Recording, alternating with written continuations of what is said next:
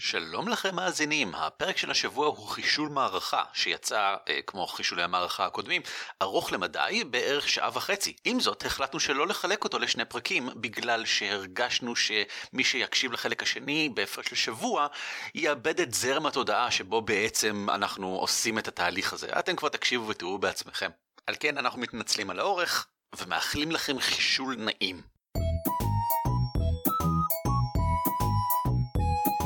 על כתפי גמדים, פודקאסט ישראלי על משחקי תפקידים.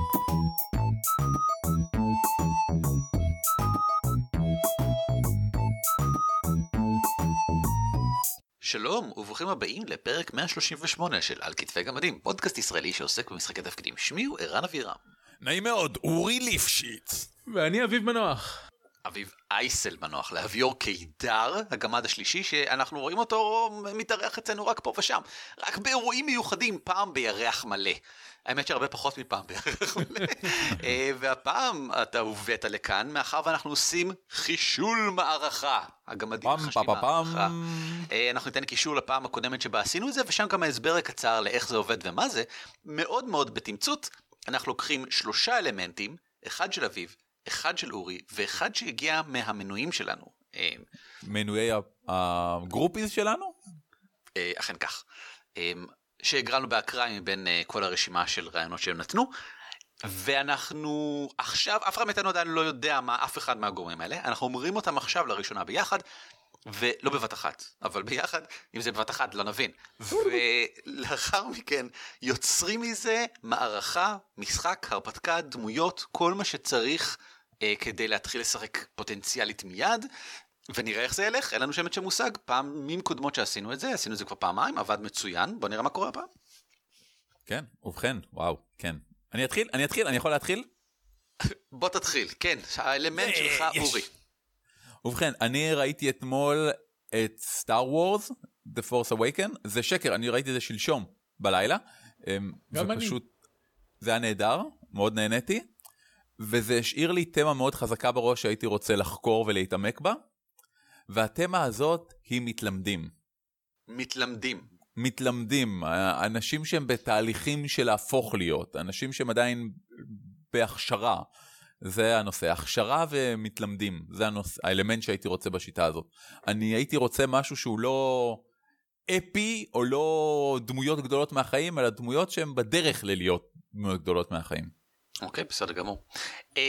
אני אקח רעיון שנתן לנו מישהו שביקש להישאר בעילום שם, אז תודה לך, הוא יוצר רעיון, דיבוק, במובן של פוזשן, והוא מציין במיוחד לאו דווקא במשמעות של שד. מה זה אומר אם ככה? אנחנו נצטרך לחכות ולראות לפי האלמנטים שלכם לאיזה כיוון אני רוצה לקחת את זה, אבל דיבוק זה משהו מהראש, בקונוטציות הראשוניות שלי, זה משהו מאוד אישי בתור התחלה, שאני חושב שזה נחמד, כי מה שאתה הצאת זה משהו על יחסים. אביב, מה אתה מדבר? אז אפרופו סטאר וורס, ואני גם משחק המון אקס-קום בשבועיים האחרונים, אז האלמנט שלי הם כוחות פסיונים. פסיונים. אותו דבר. נכון. בסדר גמור. אוקיי, בסדר גמור. אלה הם שלושת אלמנטים, מתלבדים, דיבוק וכוחות פסיונים. השלב הבא זה התמות. אנחנו, כל אחד מאיתנו מנסה להסביר בעצם באמצעות שלושת אלמנטים האלה. עכשיו אנחנו כולם מתחייבים כל אחד אלמנט שלו. מהאלמנטים האלה, איזה תמות מגניבות אותו, איזה תמות הוא היה רוצה אם ככה לראות, איך הוא מדמיין איזשהו משחק שמתרחש על גב האלמנטים האלה. נעשה את זה לפי אותו סדר, אורי, תתחיל. איזה תמה מושכת אותך כאן? מה אתה רואה?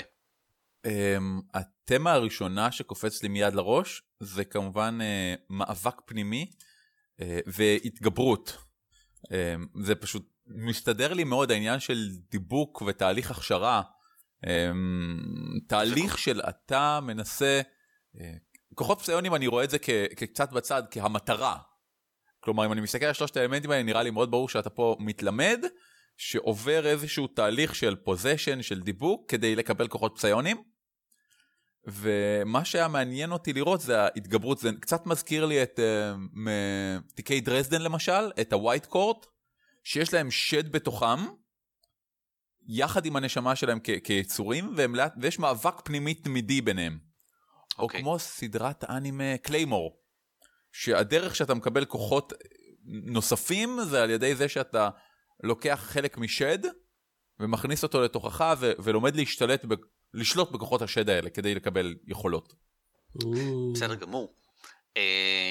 אז האלמנט, היית אומר שהתמה שלך עם ככה היא באמת משהו של מאבק פנימי, התגברות על השד הפנימי, משהו כזה.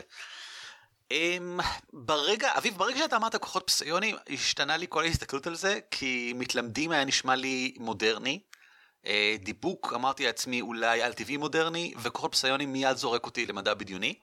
מה זה יכול להיות מדע בדיוני מודרני? אקסקום מתרחש בימינו אנו?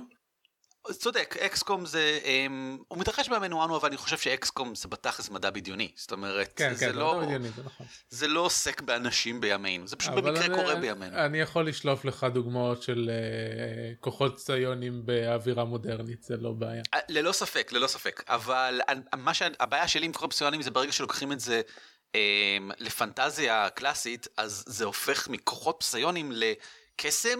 זה קסם שנתנו לו טראפינג אחר, זה קיצור, זה מה שאתה רוצה להגיד. טראפינג כביכול מדעי. מדעי, בדיוק. אז זהו, שדווקא בסטאר וורס שאתם שניכם הבאתם כהשראה, הכוחות הפסיונים שלהם, הפורס, הוא לא מדעי. נכון. כי סטאר וורס הוא פנטזיה, פשוט בסטינג של מדע. נכון, אבל עדיין לא הייתי קורא לזה קסם.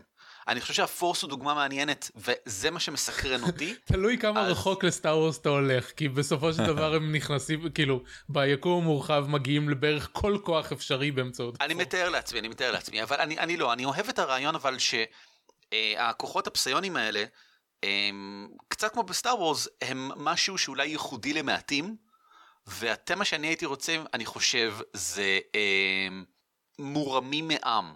ייחודיים, אני גם חושב לכיוון של מה עשו עם פסיונים בבבילון 5, הפסיונים שם של בני האדם, יש פסיונים להרבה גזעים, אבל הפסיונים של בני האדם נתפסים כאנשים מיוחדים, הם במעמד אחר, לוקחים אותם לאקדמיה מיוחדת, מעבירים אותם מדוקטרינציה מיוחדת, הם מסתובבים תמיד עם כפפות ועם מדים, מהרגע שמסתבר שאתה פסיוני, אתה כבר לא אחד אדם רגיל, גם בסטאר וורס, מהרגע שאתה פורס סנסיטיב, אתה תילקח על ידי הסית' או על ידי הג'די. עכשיו, זה לא שכולם כאלה, זה מאוד מעניין כשאנשים יוצאים מהמערכת הזאת, אבל ההנחה הטבעית אני חושב היא שהאנשים עם כוחות הם מורמים לאיזשהו מעמד חברתי יותר גבוה מאחרים. זה בדיוק הייתה שאלת הכוונון שרציתי לשאול אותך, האנשים המורמים מהעם האלה הם מורמים מהם כי יש מעטים כאלה והם בעלי כוח, או שזה ממש קסטה או מעמד חברתי נפרד? אני לא יודע עדיין לגבי קסטה או מעמד חברתי, אבל שוב אני רואה, גם בבבילון 5 וגם בסטאר וורס, אני רואה שהאנשים עם הכוחות הם מעמד חברתי נפרד. הם תמיד מתחת לשולטים, הם לא שולטים בעצמם, ובכן זה לא גם נכון, הסית שולטים. זה חלק מהקטע שלהם. אבל הג'די כפופים לרפובליקה לצורך העניין. בבבילון 5, איך קוראים להם? פסייקורפס? הם מתחת לממשלה של כדור הארץ. אז הם במעמד גבוה, הם לא המעמד הכי גבוה. אבל הם בטח... בגלל זה דווקא השתמשתי בקסטות.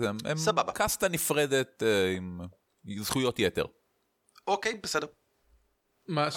מה שאתה מתאר גם זה מה שקורה בסטארקראפט, אצל הטרנים. הם גם לוקחים אצלם זה כאילו זה פחות מעמד חברתי ויותר. אם אתה סיוני, אתה הולך להיות נעול ולעשות רק את הפקודות שאנחנו נותנים לך לעשות, אחרת אנחנו נהרוג אותך. אז מתייחסים להם יותר ככלים אם ככה. כן. כמשרתים. הם כלי נשק אנושי שמאוד נזהרים ממנו ומאוד מפחדים ממנו. זה מעניין, כי זה בדיוק ההפך ממורה מעם. זה מונמך מתחת או משהו. אז לא, אני לא רוצה... משרת ציבור. משרת ציבור, סבבה. אני רוצה ללכת על הקטע של הדיבוק, ואני לא יודע איך לנסח את זה, אבל הייתי רוצה להשתמש בדיבוק בתור האנטגוניסטים, בצורה מסוימת. מה התמה? הרשע בא מבפנים? לא, הרשע, כאילו כן, הרשע יכול... אולי לא רשע. כל אחד יכול להיות איזה... It's everywhere, it's everyone, it could be your best friend. בכל אחד יש גרעין של שחיתות. סוג של, אני חושב על דברים כמו... כמו הגאולד, או איך שלא קוראים להם, אנימורפס, אנימורפס. אנימורפס, שיש את החייזרים, כאילו הם תכלס גאולד שנכנסים לגזעים חייזריים ומשעבדים את כל הגזע, כי אין להם גוף משלהם. בואו כשירות לצופים, כשאנחנו עושים רפרנסים למקור חדש, נגיד גם מאיפה הוא. סבבה, אז גאולד זה מסטארגייט, והם גזע של חייזרים שהם כמו תולעים כאלה, שהסביבה הרגילה שלהם זה מים, עד שהם למדו להיכנס ולהשתלט על גזעים חייזרים אחרים. והם טפילים בעצם. כן, הם טפילים לגמרי, ואותו דבר יש באנימורפס, שזה סדרת ספרים לנוער שאני לא זוכר מי כתב, שאותם חייזרים שם טפילים השתלטו על גזע של חייזרים שמסוגל לשנות צורה, ואז הם מגיעים לכדור הארץ, הגזע, היכולת הזאת ניתנת לכמה בני נוער, ויש שם כל מיני סיפורים. יודעים מה אני הייתי רוצה? אני הייתי רוצה, כלומר אני לא אוהב את הרעיון של הטפילים האלה משתלטים על אנשים, כי זה קצת מרגיש לי, קצת לוקח... יכולת השפעה, וזה צ'יפ שוט. אתה יודע, הוא היה טוב, אבל אז השתלט עליו טפיל וזה. אז הייתי רוצה שהטפילים האלה, הם לא משתלטים, הם שיתוף פעולה. זה חלק מההצעה שלי. ואז באמת יש לך תמיד מאבק פנימי, כלומר, אתה צריך את הטפיל הזה שנותן לך את הכוח, אבל זה פשוט שני אנשים ששולטים עכשיו בגוף שלך, לא אחד. ואתם אחראים אחד לשני. זה סוג של, הטפיל הזה מציע לאנשים עסקה עם השטן לצורך העניין, כאילו כמו, ויש כאלה שמקבלים את זה כאילו בשמחה, ועכשיו מסופים פעולה ויש להם כוחות והם עושים דברים רושעים, ויש כאלה שהם מקבלים את זה בעל כורחם, ואז הם כל הזמן חיים עם המאבק הפנימי של להגביל את הטפיל הזה ודברים כאלה. כן, ובכל בן אדם יש, כלומר, זה לא חייב להיות עסקה עם השטן, זה יכול להיות גם כאילו עסקה עם מלאך לצורך העניין. אוקיי. אני אוהב את הרעיון שגם הטפילים הם שונים, הם לא, אתה יודע, כל הטפילים האלה שצריך למצוא להם שם, הם נבלוליים, ואתה תמיד צריך להילחם בהם. לא, יש להם, זה קצת כמו רוכבי דרקונים, יש לך את הדרקון שלך ויש אותך, וביחד אתם עושים דברים. ויכול להיות שהדרקון שלך מניאק, יכול להיות שאתה מניאק, אבל אי אפשר להאשים רק אחד מכם במה שנעשה. אוקיי, זה מעניין, בסדר גמור. בוא נמשיך עם ככה לאנשים, שזה השלב שבו כל אחד יוצר איזושהי דמות שאמורה להיות מרכזית או מעניינת לסיפור, לעלילה, בעולם המערכה, לאו דווקא דמויות שחקן, לא אנשים שאנחנו נשחק, לזה שלב אחר כך. כרגע זה... מי משמעותי בעולם? מי יהיה לנו רלוונטי ברגע שנתחיל לשחק בעולם הזה? ולי כבר יש איזושהי השראה, אבל אורי, בוא נעשה את זה שבוא נפי הסדר, תתחיל אתה. אוקיי, יש לי את אנלשוס, השלב.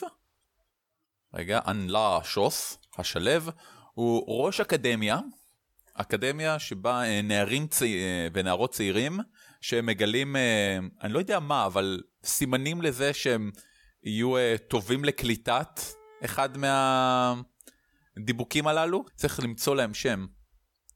אז מגדלים אותם, זה לרוב יתומים, זה שילוב מאוד מוצלח של יתומים, שלאף אחד לא אכפת אם הם מתאימים או לא, פשוט נבדוק ואם ימותו לא נורא, וילדי עצולה ומעמד גבוה, שההורים שלהם שילמו הרבה כסף כדי לדחוף אותם לזה, כדי שיהיה להם את היכולות הללו. אז זה מין בית ספר כזה מאוד מעורב, ומה שקורה שם זה פשוט מכשירים את הנערים לקבל את הדיבוקים האלה. ואתה יודע, אתה בעצם טקס הגרדואשן שלך, כאילו 6 חודשים לפני שאתה מסיים, כשבאמת אתה פוגש אחד מהיצורים האלה, ואתם בוחרים אחד בשני, והוא משתיל את עצמו לתוכך. זאת אומרת שעד, מה עשית במהלך האימונים אם ככה? לא היה בך עדיין נוכחות? לא, בעיקר מלמדים אותך איך להתמודד עם זה. ההשתלה יכולה להתרחש באופן טבעי, אבל אפשר לעשות את זה גם באופן מבוקר יותר, בסביבה קצת יותר רפואית, עם חומרים מאלחשים וכאלה, ולהגדיל את הסיכויים שתשרוד. נניח, אם אתה עושה את זה באקדמיה, יש ממש 5% תמותה בקרב התהליך, ובחוץ זה יותר כמו 50%. אולי הם לפני ההשתלה מלמדים אותם, זה גם ילדים, לתקשר כאילו, אולי. זה גם ילדים צעירים, אז זה אולי קצת בעיה, אבל מלמדים אותם איך לשמור על הגדרת העצמי שלהם, כדי לא להיבלע במיזוג על הפסיפיקרים? כן. בפסיפיקרים הרי כל רובוט ענק נשלט על ידי שני אנשים, בגלל שאדם אחד פשוט לא מספיק, אבל הבעיה היא בשני אנשים זה שברגע שהתודעות שלהם מתערבבות, אתה עלול להיסחף יותר מדי פנימה ולהיקלע לתוך הזיכרונות של האדם השני ולדפוסי המחשבה שלו, אז אתה חייב לשמור על העצמי שלך, זה מאוד חשוב שתהיה מודע היטב למי אתה ומקומך בעולם. כן. וזה מגניב, זה צריך להיות במכניקה, שכשאתה נכשל בגלגול כזה, אז אני מניח ש... אז הצד השני, הדיבוק, קצת זולג לתוכך, ותוכל לבחור רשימה של traits, של הדיבוק, שאם אתה נכשל בגלגול הצלה כלשהו, אז הם מטפטפים פנימה. כן, נכון. אני רוצה לקחת את זה לכיוון קצת אחר, וזה גם תלוי בדמות שאני רוצה להמציא, אז... bear with me, תנו לי להציע לכם רעיון כללי יותר לגבי המקור של הדיבוקים, הנוכחויות האלה והיחס שלהם, ותגידו לי מה דעתכם. השנה היא מתישהו באיזושהי תקופת זמן כלשהי, זה לא משנה, אין כדור הארץ, אבל זה כן יקום יחסית עתידני כזה. פוטנציאלית זה קרה אחרי שאנשים עזבו את כדור הארץ לפני מלא מלא זמן, הגיעו לאיזושהי מערכת שמש אחרת, התיישבו שם בכמה מערכות שמש, ואז היה איזשהו אסון מאוד גדול, איבדנו קשר עם כל שאר האנושות בכל מקום אחר, ורק אנו במערכות שמש האלה, נגיד איזה 3-4 מערכות שמש, שיחסית קל לנוע ביניהן, יחסית קל להתקרב אליהן אחת לשנייה, רק אנחנו, אתם יודעים, בוא נגדיל את זה ל-16, זה לא חשוב, זה לא משנה, כל עוד זה לא הרבה יותר מדי, אנחנו עכשיו תרבות חדשה לצורך העניין, ששכחה מהתרבויות העבר, היסטוריה חדשה וכן הלאה, ולפני זמן מה, אנחנו מחשבים את זה כעידן ועידנים לצורך העניין, קרה האירוע, אולי זה אותו אירוע שניתק אותנו, אני לא יודע, ורובד חדש של המציאות, נחשף בפנינו באיזשהו אופן, כאילו חלק עליון מהיקום נעשה רדוד יותר באזור הזה, ואנחנו, כל יצור בעל תודעה, נוגע בו באופן טבעי, וזה מן המקור של הכוחות הפסיונים, הגישה של התודעה באופן טבעי למין מקומות עליונים כאלה, אבל יש שם גם איזשהו משהו אחר, יש שם גם איזשהם דברים אחרים, ואנחנו לא כך יודעים לתקשר איתם, ואנחנו לא כך יודעים לראות אותם, אף כלי טכנולוגי לא מסוגל להשפיע על כוחות פסיונים, רק תודעות, ואנחנו... כן יודעים איך למשוך אותם לתודעה שלנו, ולפעמים זה קורה באופן טבעי, ולפעמים אנחנו יכולים לעשות זה באופן מכוון, ואז אנחנו ממזגים אותם איתנו, אבל אנחנו אף פעם לא יודעים מה בדיוק יגיע משם. אנחנו כן יודעים שכשהם מתחברים איתנו, אנחנו מקבלים כוחות פסיונים ממש, עד אז אין לנו באמת כוחות פסיונים, יש לנו נגיעות עדינות קלות ביותר של תפיסה לכך שיש משהו גדול יותר מאיתנו, אבל אנחנו צריכים להיקשר למישהו שנמצא שם, בצד השני, כדי, או משהו, כאילו, זה מתנהג כמו מישהו, אבל אף אחד לא יודע אם זה באמת מישהו, ואני בטוח שיש, נגיד, אסכולה של מחשבה שטוענת שזה בכלל לא, וזה האיש שרציתי להמציא, מישהו שמקדם פילוסופיה שלפיה היצורים האלה אינם ישויות עצמאיות, אלא בעצם, אוי, עלה לי רעיון עוד יותר טוב מה שרציתי להציע, אז אני אלך עליו, נשמות המתים, אנשים שמתו, וזהו המישור שאליו עולות נשמות מתים, ואנחנו מתחברים עם נשמות של מתים, בני אדם, והוא הופך את זה לעניין דתי, והוא הופך את זה לעניין של, לא דת קיימת, הוא בתכלס מסוג שממסד מן סוג של דת מסביב לזה, לגבי, ולא דת שמאמינה באל או משהו, פשוט לגבי האופן הנכון לחיות את חייך, כדי שתגיע למישור הבא, בוודאי יש אנשים שמאמינים שהם, הדבר הזה, ההתחברות עם נשמות עליונות, זה דבר שטוב לנשמות האלה, ויש אנשים שמאמינים שזה משהו שרע להן, אבל רוב האנשים בתרבות לא מאמינים שזה נשמות מתים. רוב האנשים מאמינים שזה ישויות פסיוניות ממישור עליון. זה מה שהמדע אומר, וזה מה שכולנו יודעים שנכון, ואני לא יודע מה באמת נכון, אבל אני אטען שהבחור הזה, המייסד המסדר נשמות המתים, צריך לתת לו שם, רביו מקף הלף, רביו הלף, כי אהבתי את מה שאתה עשיתם עם המקף שלך, אז הוא רביו הלף, הוא סוג של אנטגוניסט. זה תרבות שיש להם הרבה מקפים. המון מקפים. הוא סוג של אנטגוניסט, הוא מישהו שיכול להיות עם הדמויות או נגד הדמויות, אבל הוא אף פעם לא יהיה, הוא בפירוש לא בן ברית שלנו, והוא בפירוש לא, אי אפשר לדעת איפה הוא עומד, כי לך תדע איך ההסתכלות המעט מוזרה שלו, על מה שכולנו יודעים שנכון ואמיתי. אז פה לא נגיד אנטגוניסט, נגיד מוקצה חברתית. אוקיי. הוא גוף חברתי נפרד, כלשהו. אוקיי, אז הוא מוקצה חברתית, ואנחנו נמשיך איתו. רגע, זה קצת מתנגש הדברים שלנו, לא אירן? למה? כי אני הייתי ממש באקדמיה, אז אתה אומר במקום שהם משתילים אליהם, פשוט הם לומדים לקבל לתוכם את רסיסי האור מתוך ה... אני מדמיין את זה כסופרנובה שקרתה מאחורינו, אחרי שהתיישבנו במקומות האלה, בגלל זה אנחנו לא יכולים לחזור, והסופרנובה פתחה שער ל-whatever. סבבה, אז האירוע הוא התפוצצות הסופרנובה, ללא ספק, משהו שגרם לזה. ואתה יודע מה, אז בוא ניתן לזה כבר אלמנטים של אור. תהליך המיזוג האחרון באקדמיה, זה משהו של, זה נראה בטח כמו אור מהבהב, או משהו שנכנס לך לשכל. ההדלקה. הצתה זה טוב. והוא האחראי על תהליך ההצתה. כן. עכשיו, מי נכנס לאקדמיה? אגב, לא אמרת. אמרתי, גם אנשים מאוד עניים, אבל שמוצאים אותם כרגישים לזה, עושים מבחנים וכאלה, וגם אנשים מאוד מלמעלה, אצילים וסוחרים, שרוצים שלילדים שלהם יהיה את היכולות הללו. האמת שבעקבות מה שרן אמר, ועל הקטע של איך קוראים הפלג הזה של נשמות המתים, הייתי חושב שאנשים מנסים להיכנס לאקדמיה הזאת כי הם חושבים שהם יזכו לפגוש מחדש את האימא שלהם שמתה או דברים כאלה. אולי יש גם כאלה, כן, הוא יכול להיות שבגלל זה הם לוקחים ילדים. אם אני מבין נכון ממה שאתה אומר, אז כל אחד יכול ללמוד איך להכניס את זה לעצמך? כל אחד יכול להפוך לכזה? נראה לי שכן, אבל רוב האנשים לא עושים את זה בגלל העובדה שאתה ללמוד הרבה. לא אמרת כרגע שבודקים רגישות? כן, אבל אתה יודע, זה שאין לך רגישות לא אומר שלא תצליח, פשוט סיכוי נמוך יותר שזה יעבוד. יכול להיות שכן יש רמה של אטימות שתמנע ממך לחלוטין. אתה עד כדי כך חתום לאור, שאתה לא יכול לקבל אותו ללבבך. וואי, לגמרי צריך להיות קבוצה של אנשים שנקראים אטומים, שזה לא משפיע עליהם והם לא משפיעים על זה, והאור לא חולף דרכם.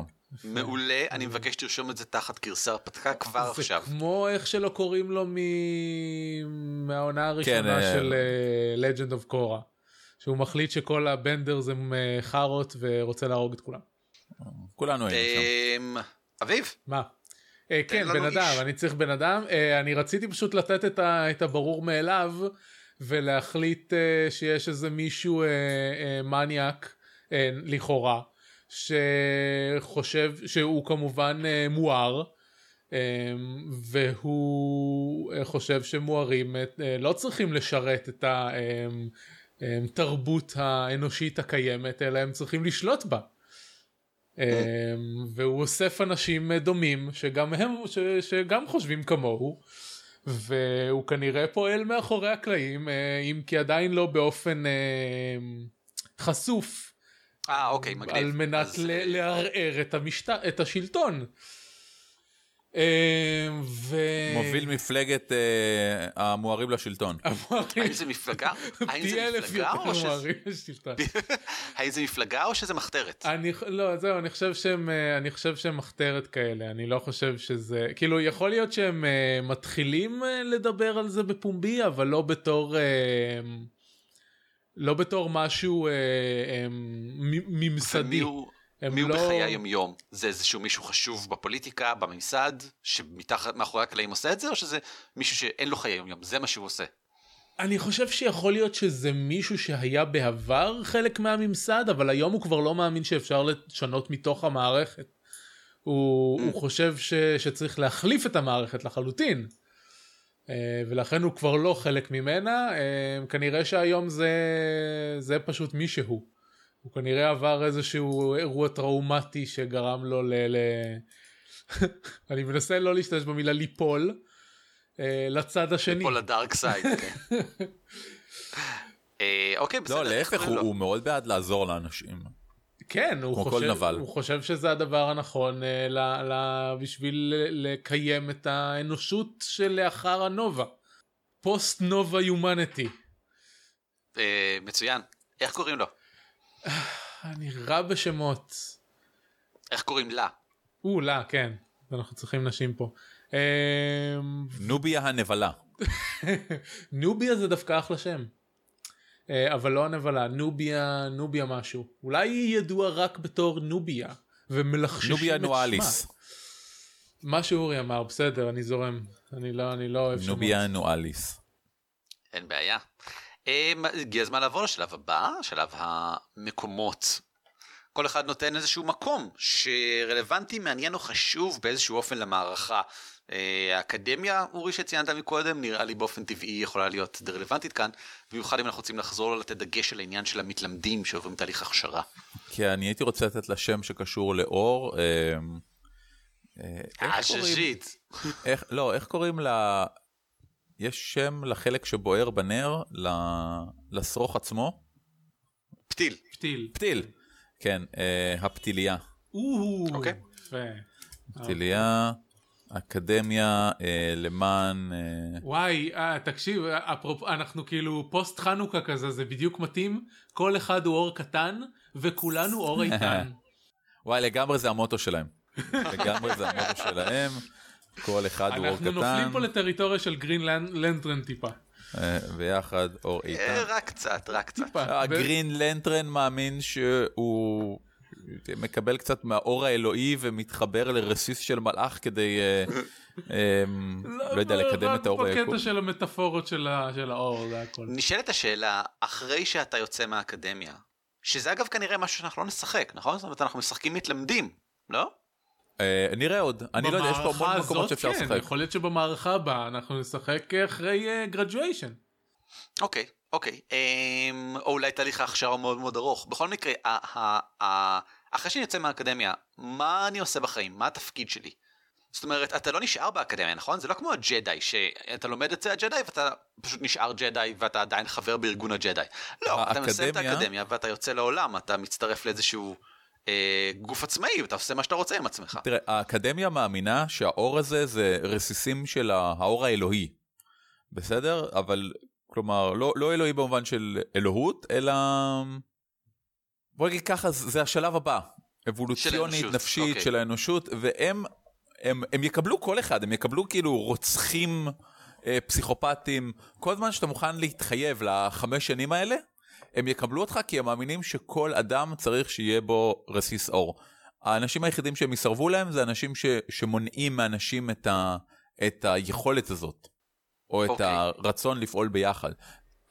במהלך האקדמיה עצמה אין לי עדיין את היכולת הזאת, נכון? אמרנו שזה בתוקס הסיום קורה. בוא נגיד ככה, יש לך יכולות שהם לאט לאט... מה קורה לאנשים שהם סנסיטיביים, שהם רגישים לזה? הם יכולים לעשות מה שנקרא חיבורים זמניים לרסיס אור. אוקיי, מעניין. ואז יש להם מין יכולות כאלה, אבל הם לא עקביות, הם יכולים להיות חזקות מדי, חלשות מדי, ובמשך 5 שנים האלה... גם עדיין לא למדו לבודד את עצמם כמו שצריך. מעולה, זה נשמע כמו תקופה נהדרת לשחק בה. ומה שקורה באקדמיה זה שמלמדים אותך, אתה נקשר לרסיס אור ספציפי שמתמקם בתוכך, ואז הוא גם הולך איתך תמיד, ואתה יכול to tap into it מתי שאתה רוצה, ואתה נהיה הרבה יותר יציב. יודע מה, אז בוא נהפוך את האקדמיה הזאת למשהו סופר נדיר. תן לי להציע הצעה נוספת, הרבה מהלימודים שלך לא קורים בהכרח בתוך מבנה האקדמיה, אתה גם נשלח לכל מיני דברים ביחד עם הכיתה שלך, תחת מנטור, תמיד יש לכם מנטור, אולי זה אפילו משהו מכני, יש מנטור אחד לכל הקבוצה, שולחים אותך לכל מיני דברים, אולי אין רק מבנה אקדמיה אחד, אולי האקדמיה מפוזרת בכל רחבי החלל האנושי, נגיד 16 מערכות שמש, ובכל אחת מהן יש לקח שצריך ללמוד, והמסע עצמו הוא מן סוג של, הם מאמינים שזה חלק ממה שאתה צריך לעבור, את האקדמיה, בשביל, מבחינה משחקית, זה תירוץ למה שתזוז מכל מקום ותעבור כל מיני דברים. אני פחות אוהב את זה, כי אני רוצה שיהיה יותר סנדבוקסי, ואני מרגיש שאנחנו פה פשוט עושים עולם הערכה של 16 הרפתקאות שאתה צריך לעבור. סבבה, בסדר גמור. אז... אבל אני אוהב את הרעיון ששולחים אותך להרבה משימות. התהליך ההכשרה שלך הוא כולל הרבה עבודה מחוץ לאקדמיה. מצוין. איזה מין סוג של משימות למשל? אתה יודע מה? בוא נשמור את זה לקרסה הרפתקה. סבבה. זה מה שנעשה בקרסה הפתקה. אוקיי, בסדר, אז האקדמיה זה מבנה שיש רק אחד, או שיש כמה כאלה נגיד, בכמה מערכות שמש? נראה לי שיש אחד ונורא קשה להגיע אליו, שכחו מכל מה שאמרתי קודם. מה שחשבתי זה שהאקדמיה נמצאת בחלל המאוד קרוב לנובה, למה שאין שם, לקרע, לאור האלוהי, כן. אז תחנת חלל או משהו כזה? או על שאריות של חצי פלנטה או משהו? משהו, כן. סבבה. ואתה יודע, יש מלא אנשים שהם רגישים. איך נקרא להם? נו, הדברים האלה שעפים מהמדורה, רמץ? גיץ. יש הרבה גיצים. סבבה. אבל כדי להפוך להיות פתיל, סליחה, כדי לעבור את שלב הפתיל ולהיות להבה, אתה חייב לעבור באקדמיה או שמישהו יכשיר אותך. סבבה. זאת לפחות הגישה של האקדמיה. אולי אתה יודע, שם בחוץ יש אנשים שהשיגו גישה מלאה לכוחות של הישויות העליונות האלה, שלא בדרכים שהם מאשרים. בהחלט, אתה יודע, יש גם את החבר'ה שמאמינים שאתה צריך ללמוד אחד על אחד, ותמיד יש אדון ומשרת והוא מלמד אותך. לא, אבל האמת שבקטע הזה של החבר'ה המניאקים, הייתי אומר שאולי יש קבוצה שהצליחה לרתום בכוח רסיסים לתוכם, בלי סימביוזה, בלי שילוב כזה, בלי ללמוד, והם מאמינים שצריך לקחת אותם ולהשתלט עליהם, לא לחיות בסימביוזה איתם. בדיוק. אני אגיד לכם מה הלך פה קצת לאיבוד שחבל לי, העניין הזה של המאבק הפנימי. נכון. אנחנו צריכים להדגיש שוב שהרסיסי אור האלה הם כן יצורים עצמאיים. אז בוא נחשוב מה הם רוצים ומה הם משיגים מזה ומה קורה אם הם מצליחים להשתלט על הגוף של... אז תתחילו לחשוב על זה, כשנדבר על הדמויות שאנחנו לא משחקים, תעלו שם דמות שעוברת מאבק כזה ותדברו על זה קצת. אני רוצה שנמשיך עם מקומות, כדי שנשאר מוקדים. אוקיי, מקומות, יאללה. אני רוצה להציע מקום גם כן. עכשיו, רציתי להציע מקום על גבול הסופרנובה, אבל כבר יש לנו, הרגע קבענו שהאקדמיה נמצאת שם, אז במקום זה, אני אציע את, תנו לי שם לספינת חלל כל כך גדולה, שלצורך העניין עיר ניידת. ביוספירה 2. הביוספירה 2, בסדר גמור. רק ביוספירה, לא אומרים אתה יודע, זה כאילו מה, אתה סבא שלי?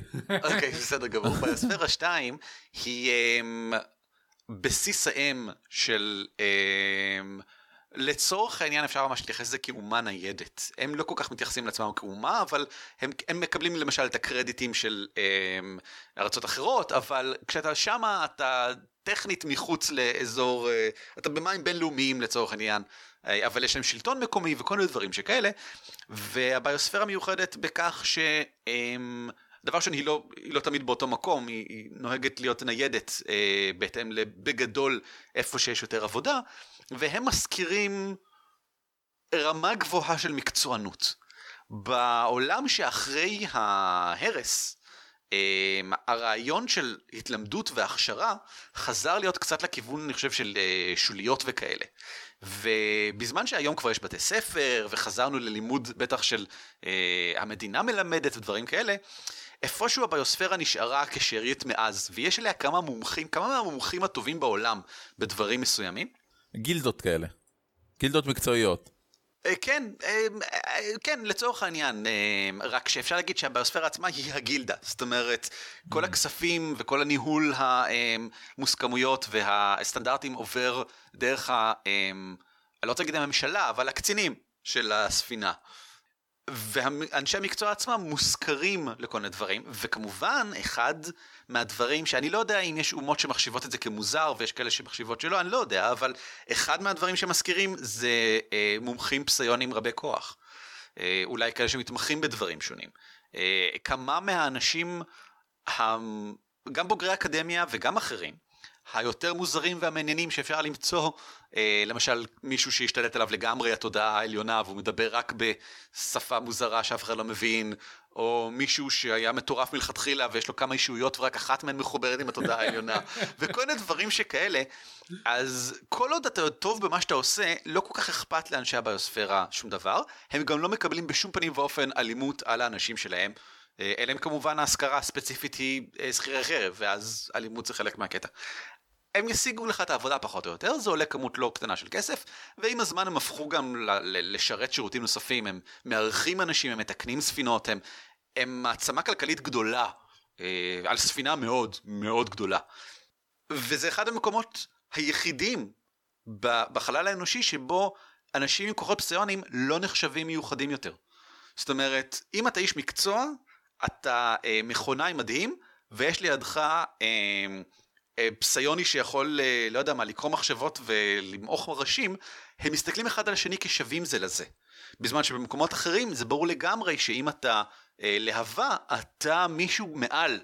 אתה, יש לך כוחות ויכול, אתה, או שמסתכלים לך ביראה, או שמסתכלים לך בפחד. זה לא משנה. אמרנו שבכל מקום מתייחסים עליך איכשהו. פה לא. לא, בביוספירה 2 אתה הדרג המקצועי שלך. בדיוק. לא משנה באיזה מקצוע. רב אומן הוא רב אומן. בדיוק. מגניב. אביב, תן לנו איזשהו מקום. היה לי רעיון, ועכשיו שכחתי מה... קח אחת מהתמות, ונסה לזרוק אותה או משהו. כן, בסדר. אני הייתי שמח למשהו פשוט, קצת, אחד מה-16 הכוכבים למשל, להכיר קצת את העולם. מסכים. אז טוב, ממה שרן אמר אני מבין שאנחנו לא הולכים לקטע של שלטון מרכזי על כל החלל האנושי. יש לנו מערכות עצמאיות. למה? זה יכול להיות עצמאי ושהביוספירה היא יוצאת דופן בעניין הזה, כי באמת אמרנו פה שני מקומות שהם מאוד יוצאי דופן. אני חושב שה-16 מערכות שמש קשה להשיג שליטה מרכזית. אולי, אתה יודע, אולי הייתה לפני כמה זמן וקורסת, אולי עכשיו בתהליכים של לבנות אחת, אבל בטח לא משהו קבוע. אוקיי. אני לא מסכים. אם באנו כצי התיישבותי, ואז היה את הסופרנובה ושימרנו את המבנה הקודם, זה יכול לעבוד. יכול לעבוד, מסכים. יכול להיות שהכל מרוכז תחת ממשלה מרכזית אחת. אפילו אם יש אומות מקומיות כרפובליקה, זה יכול לעבוד. אתה יודע מה יאחד את כולם? מה? תחנת חלל שיכולה להשמיד כוכבים. אז אל תקרא לזה רפובליקה, הסתכל על זה יותר כמו האומות המאוחדות. אוקיי, בסדר גם, אוקיי. שהיא טכנית רפובליקה. אז אני רוצה משהו, אבל כאילו חשב, אבל כבר יש לנו ספינת חלל ויש לנו את התחנה של האקדמיה, צריך להיות משהו על כוכב. פשוט רציתי לעשות משהו כמו ה-Shadow Proclamation של דוקטור הו, שפשוט יש שם נציגים של כל דבר מוזר ביקום, והם באים לשם להחליט על דברים, ואז חצי מהזמן לא עושים את מה שהם אומרים. כמו האום, בקיצור. סבבה. אז יאללה, האום. לא, אבל... אז השלטון המרכזי החסר שיניים, אתה אומר. במובנים... לא, אני אוהב את זה, אני מאוד אוהב את זה. הוא בטח מסוגל, לא יודע, לשלוח אנשים לטיולי... סנקציות סחר. לטיולי נופים בבוריק 8. הוא בטח מספק אחלה דנטל פלן לעובדים שלו, כן. אז יש לנו בוריק 8 שיש שם... אגב, הוספתי את בוריק 8, כוכב קיץ? לא, איך אומרים את זה? כוכב... נופש. כמו ש... עיירת סחר, כוכב סחר, לא סחר, תיירותי, כוכב תיירותי. אז יש לנו איזשהו... כוכב שהשלטון המרכזי יושב עליו. אני מאוד שונא, אגב, במדע באופן כללי, אני שונא את הטרופ של כל הכוכב הוא אותו דבר. יש לנו כוכב של דזרט, ויש לנו כוכב של קרח, ויש לנו כוכב שהוא עיר ענקית, למרות שמתוך... ב-TV Trope זה נקרא One Biome Planet. כן, בדיוק, למרות שכוכב של עיר ענקית זה עוד הגיוני, הוא מתפתח במשך הרבה מאוד זמן, אבל שאר הדברים מאוד לא הגיוניים. למשל, איך קוראים לזה? בסדרת, בכל הספרים של האימפריה ושל המוסד של אסימוב, יש שם את ה... יש שם את הכוכב המרכזי של האימפריה, שבחלק מהספרים הם גם יורדים למטה ורואים מה היה שם קודם, אז זה נחמד. אז השלטון המרכזי חסר השיניים, איך קוראים לו, איפה הוא נמצא? שם, מה היה לנו? בוא נחשוב, אמרנו שהגיע איזשהו צי התיישבותי שברח מהאסון והתיישב פה, אז אני חושב שהשלטון... נהיו משהו. לא, אני לא חושב שהוא עניין משהו, אני חושב שהוא יקרא על הבסיס ההוא, כלומר זה לא יהיה משהו עם forward thinking שקרא לעצמו בהתבסס על מה שהוא יהיה בעתיד, הם בטח קראו לעצמו משהו שקשור לזה, כמו של... פלגפול, או מנחת על, או בסיס 7. בסיס 7. חפק 4. אין לי רעיון. אני חסר... אז בוא פשוט תתאר אותו, נשים שם אחר כך. לא יודע, יש כוכב סטנדרטי כזה, אתה יודע, Earth Clone כזה, ויש עליו באזור אקלים נוח, איזושהי עיר גדולה, ובאמצע שכולה נבנתה סביב, אני יודע, הבניין המרכזי של השלטון הזה, זה בעצם ה-generationship המקורית. זה פשוט ספינה ענקית שהם הנחיתו ואי אפשר היה יותר להרים אותה כי היא לא הייתה בנויה, כי ככה היא בנויה, היא בנויה וריאנטרי של זה. אז אולי קוראים לעיר הזאת דורות, דורות על שם ספינת הדורות. נחמד. בטח מספר דורות 9. רוב הסיכויים שזאת היא הפלנטה הכי נוחה בכל המערכות. סביר עליהם, שהתיישבו בו קודם, ורק אחר כך ניסו ל... אז כנראה גם מאוד פופולרית באופן כללי, ובטח זאת עיר ענקית, כאילו אפילו בגודל של לונדון, לא ענקית בגודל של פלנטה. אם כאילו איזה 20 מיליון איש או משהו מסיבי בקנה המידה. אני אוהב למספר את הכוכבים של הציביליזציות האנושיות שלי בסגנון היינליין, שזה היה כדור הארץ, היה פריים, ואז יש את סקונדוס, ואז יש טרציוס. אז הכרתי את זה. אז תקרא די זמן לאהבה, שזה ספר שאני מאוד אוהב. אז אפשר לקרוא לזה דורות סקונדוס. אגב, גם בחולית,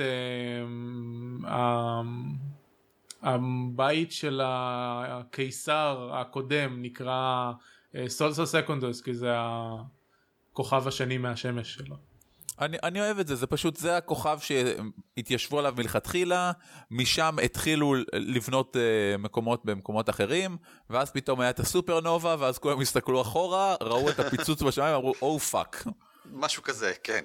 והם נורא מנסים לשמר את זה שהם היו ראשונים, והם אלה שכל תקשורת עם כדור הארץ חייב לעבור דרכם, והם מאוד מקפידים על זה, ואכן כל מסר שנשלח כדור הארץ עובר דרכם, כי הם היחידים שיש להם את היכולת לשלוח הודעות חזרה לכדור הארץ, אבל אי אפשר לשלוח כלום לכדור הארץ. כי יש סופר בובה. יכול להיות שזה מיתוס שהם עדיין מקיימים, כי אין להם, הם מרגישים שאין להם סמכות מה... האימפריה הזאת שלהם, אז אומרים, הסמכות שלנו מגיעה מכדור הארץ, אבל אף אחד לא באמת יצר איתו קשר. שר עם כדור הארץ, למרות שזה שקר. אני אוהב את זה. אולי כאילו המסמך שנתן להם את הזכות, אתה יודע, להתיישב, והמסמך שנותן להם את המנדט לכל הדברים האלה, הוא מטעם כדור הארץ, וכרגע אין כזה. אז לכל השלטון הזה קוראים המנדט. המנדט. כן. ששולט מדורות סקונדוס. לאף, כאילו, ילדים שנולדים כבר לא מבינים מה זה לעזאזל המנדט, רק הסבא שלהם אולי... זוכר שהיה דבר כזה, וכאילו לוקחים אותם בטיולים לבתי ספר, תראו, זה, טוב, אולי אין להם אפילו מסמך נייר, כי למה שיהיה להם מסמך נייר? זה הכל דיגיטלי, אז מראים להם מסך מחשב כזה של, הנה זה, תראו את התאריך, זה היה מלפני הזה, ואף אחד לא מאמין באמת שהמסמך הזה היה זה. אתה רוצה שנאמין שפעם כתבו דברים על נייר? חברים, יש לנו הרבה מקומות ומקומות טובים, בוא נמשיך הלאה לקרסי הרפתקה.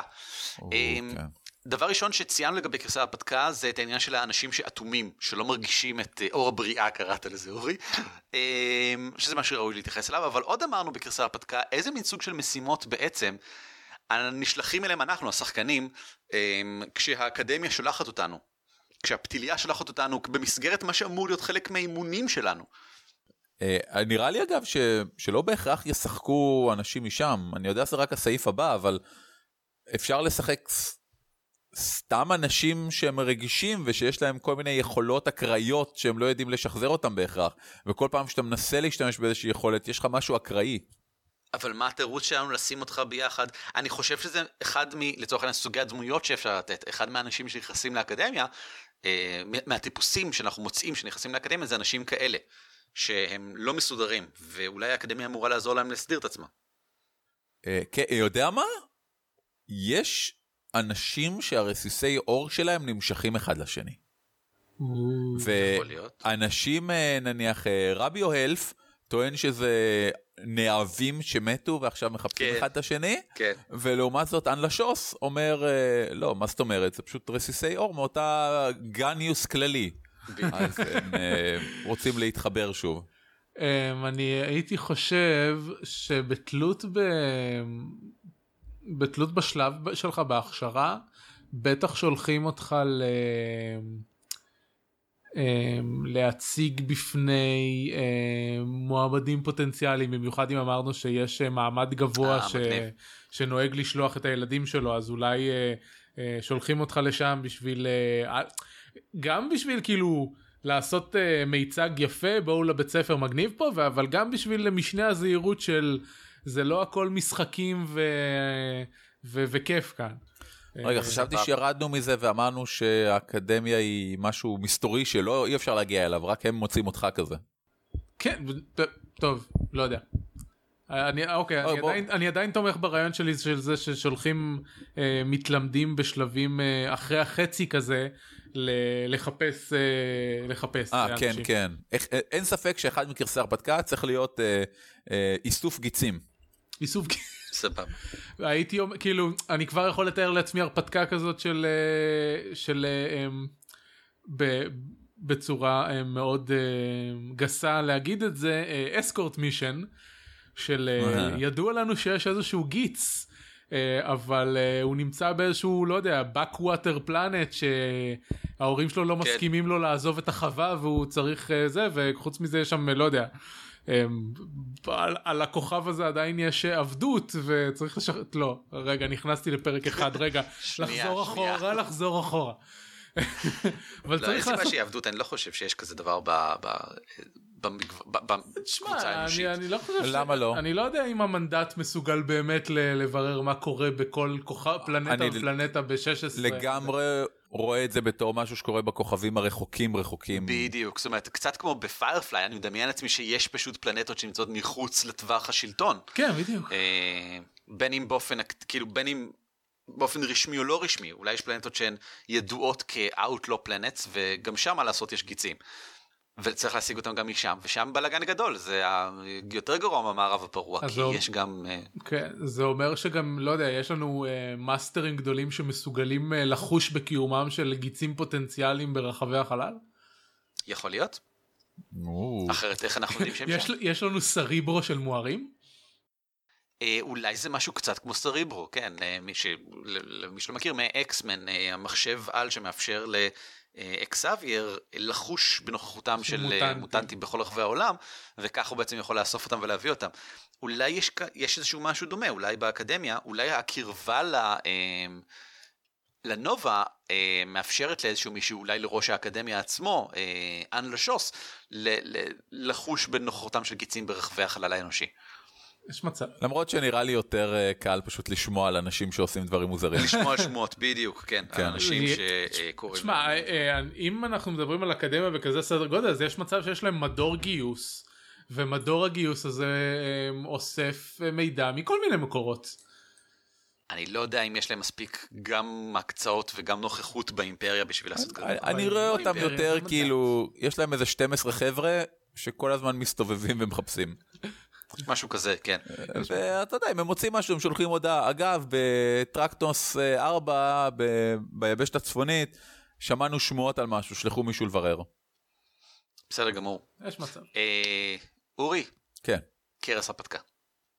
קרס הרפתקה. ובכן, תשמע, יש קבוצה של גיצים שהתאספו ביחד, כי הגיצים, לא, האור הפנימי שלהם, רסיסי האור שלהם, גרמו להם להתחבר ביחד כקבוצה, והם עושים פעילויות לא חוקיות איפשהו, וצריך ללכת לברר what the fuck. עכשיו זה, ואתה לא בטוח אם זה קאט של מטורפים, שפשוט הם רגישים לאור הבריאה ולכן יש להם יכולות, או שזה תנועה פוליטית, או שזה מה, ואתה צריך, אתה איכשהו נקלע, שולחים אותך לסייע למשטרה המקומית, כנגדם. ולך תדע מה תגלה שם, ואיך זה יסתיים. זה נשמע כאילו זה לא יסתיים בין נועם לאף אחד מהמעורבים. לא, אבל אחד מהדברים שהאקדמיה עושה, זה בערך הסיבה למה עוזבים אותה בשקט, כשממשלה של אחד מהכוכבים מבקשת סיוע, הם שולחים חבר'ה שיעזרו להם להתמודד עם גיצים בעייתיים. אוקיי, בסדר גמור. אני רוצה לקחת קריירה ספטקה לכיוון פחות או יותר הפוך. ישנו מאורח חגיגי גדול, אולי מייסדים, אתה יודע, בוא נגיד שמשיקים עיר ספינה חדשה באיזושהי פלנטה. ספינה על מים, ספינת אוקיינוס. עיר שמטרתה לשקוע למעמקי האוקיינוס ולהיות שם עיר מופלאה, אטלנטיסית כזאת. משיקים אותה עכשיו. קוראים לה רפצ'ר, כן, או אטלנטיס, ולכבוד האירוע מגיעים כמה, אתה יודע, מהלהבות המקומיים, אנשים חשובים ורבי יכולת ומיומנות, לא אנחנו, זאת אומרת, אנחנו לא מגיעים לשם, אנחנו מגיעים רק אחרי שהאירוע הזה כבר מתרחש, ובמהלך האירוע נותנים מלא כבוד לאחד מהם, שייתן את הנאום וישיק את הספינה סלש עיר הזאתי, ואז קורה משהו היום ונורא דרמטי. יש איזושהי התקפה עצבנית לגמרי של עיר שכנה על העיר הזאת, פציצים, טילים, מה שאתם לא יודעים, והוא נעלם, האנשים האלה נעלמים אל תוך העיר, ועם כל העיר ופחות או יותר כל האנשים שהיו שם שוקעים בניסיון להציל אותם מהפצצות. ואנחנו נשלחים כדי בגדול למצוא את הלהבות ששקעו בפנים, אנשים חשובים, בעלי נוכחות בפלנטה, אלא מה, הם ביחד עם עוד איזה 2,000 איש שם, האנשים שהיו במופע, ומה לעשות, הם אנשים פחות חשובים. אנחנו כדמויות השחקן נשלחים טכנית, כדי לעזור רק ללהבות, ולשחרר אותם מהעיר השקועה. אוי, זה נוראי. ואנחנו נצטרך לראות איך אנחנו יכולים לעשות משהו מעבר לזה, בהתחשב במאמצי החילוץ של אנשי הפלנטה עצמה וכן הלאה, ונראה מה קורה עם זה. זה נוראי, זה ממש נוראי להתמודד עם כל אלה שלא הזה. אני רוצה לקחת את זה לכיוון אחר, אני פשוט נורא חבל לי שהתרחקנו מהעניין הזה של הסימביוזה והזה, אז קרס הרפתקה יהיה על מישהו שהגיע לרמת הזדהות כל כך גבוהה עם הרסיס אור שלו, שהוא יכול לתקשר עם רסיסי אור אחרים. Okay. והוא בעצם משכנע אנשים, לא משכנע אנשים, משכנע את רסיסי האור שיש באנשים אחרים, לעשות כל מיני דברים. דברים רעים? דברים טובים? לאו דווקא, הוא מוביל... הרעיון הוא זה מישהו שהוא משכנע אנשים אחרים, אבל הוא לא משכנע את המוח האנושי, הוא משכנע את הלהבה, את רסיס האור. ומה הוא מנסה להשיג? מה הבעיה שלו? שהוא מנסה לפתור באמצעות אתה יודע מה? מאחר ואמרנו שלאנשים האלה יש הרבה כוח, והרבה נוכחות, הרבה כוח פוליטי, והרבה נוכחות איפה שהם לא יהיו. אולי באיזשהו מקום הוא משתמש בכוח הזה כדי לדחוף את האנשים החשובים שיעזרו לו להשיג משהו. יודע מה? הוא אסנשניסט, הוא בעד לזה שיעבור יותר כוח והחלטה על הרסיסי אור, בעוד שרוב האנשים רוב הלהבות לומדים איך לשלוט ולהתמודד עם הדחפים שבאים מרסיסי האור, והוא בעצם נותן יותר עוצמה לאנשים, אבל הוא גם מחזק את הכוח של הרסיס אור, ואז האנשים יותר עושים את מה שרסיס האור חושב שנכון. סבבה, ואנחנו מוצאים את עצמנו בעיקר אם ככה, אני מתאר כדמויות נמשכים, נקראים למקום שבו אנשים להבות מתנהגים באופן לא שגרתי, קיצוני יותר, ועם יותר כוח ומקודם, ואנחנו קצת כמו קצת כמו רוצח סדרתי, אנחנו עוברים אדם ככה, down his trail כדי למצוא אותו עצמו, אחרי כל אלה שהוא שחרר במרכאות. כן, קוראים לו הרבן אליף, והרבן הוא אדם שמשכנע את רסיסי, מחזק את רסיסי האור, וגורם להם בעצם לשלוט באנשים שמכילים אותם. בסדר גמור, הגענו לאחד השווים הכי כיפים בעולם, מה היינו משחקים אנחנו? כל אחד נותן את הדמות שהוא היה רוצה לשחק בעולם הזה, שזה פחות או יותר עד כמה שאנחנו יודעים, הדרישות הן, שזה אחד מהמתלמדים באקדמית הפתיליה, המקור של הכוחות שלו הוא ידוע לנו במורפל, אבל הוא נמצא באיזושהי מערכת יחסים עם איזשהו סוג של, איך אמרנו קוראים לכוחות האלה? לא אמרנו, אבל אור הבריאה, הרסיסים, כאילו? הרסיסים, בסדר, אין בעיה. כן, אורי, מה היית משחק? או וואו, הייתי משחק נערה צעירה, שגילתה לאחרונה שזה רסיס מתמקם בתוכה, והיא כרגע יתומה, כי כל המשפחה שלה נהרגה בשריפה, ובגלל זה איזה רסיס שאש זה משהו מאוד חשוב למהות שלו התמקם בתוכה, אז היא יכולה להשתמש במין אפקטים של אש, אבל היא נורא פוחדת מאש, אז היא לא עושה את זה, והיא במין מאבק פנימי שהכוח הזה יוצא ממנה רק שדוחפים אותה לפינה. ולרוע מזל, בגלל שהיא, אתם יודעים, יתומה בחלק לא טוב של העיר, קורה לעתים די קרובות. אבל עכשיו היא לא יתומה בחלק הלא טוב של העיר, עכשיו היא באקדמיה, אבל היא עדיין חושבת כמו סטריט רט. כן, ומצאו אותה שם וגייסו אותה, ומבחינתם אכפת לי, כאילו, בסדר, אני אהיה פה, שאני אהיה במקום אחר שהתנהגו עליי אותו דבר, ועכשיו היא, מאוד אוהבים להשתמש בה, כי יש לה אינסטינקטים מאוד טובים, היא סרווייבליסט כזאת, היא יודעת לשרוד בכל מקום, אבל היא כמעט אף פעם לא משתמש בכוחות שלה. שהמנטור שלה בטח מה זה מתוסכל. כן, והיא נורא, אומרים לה שאפשר להחליף רסיס, והיא נורא רוצה לעשות את זה, והוא נלחם בה. והיא מחפשת דרך להיפטר מהרסיס שלה. בסדר גמור. אוקיי, יש לי רעיון גם כן.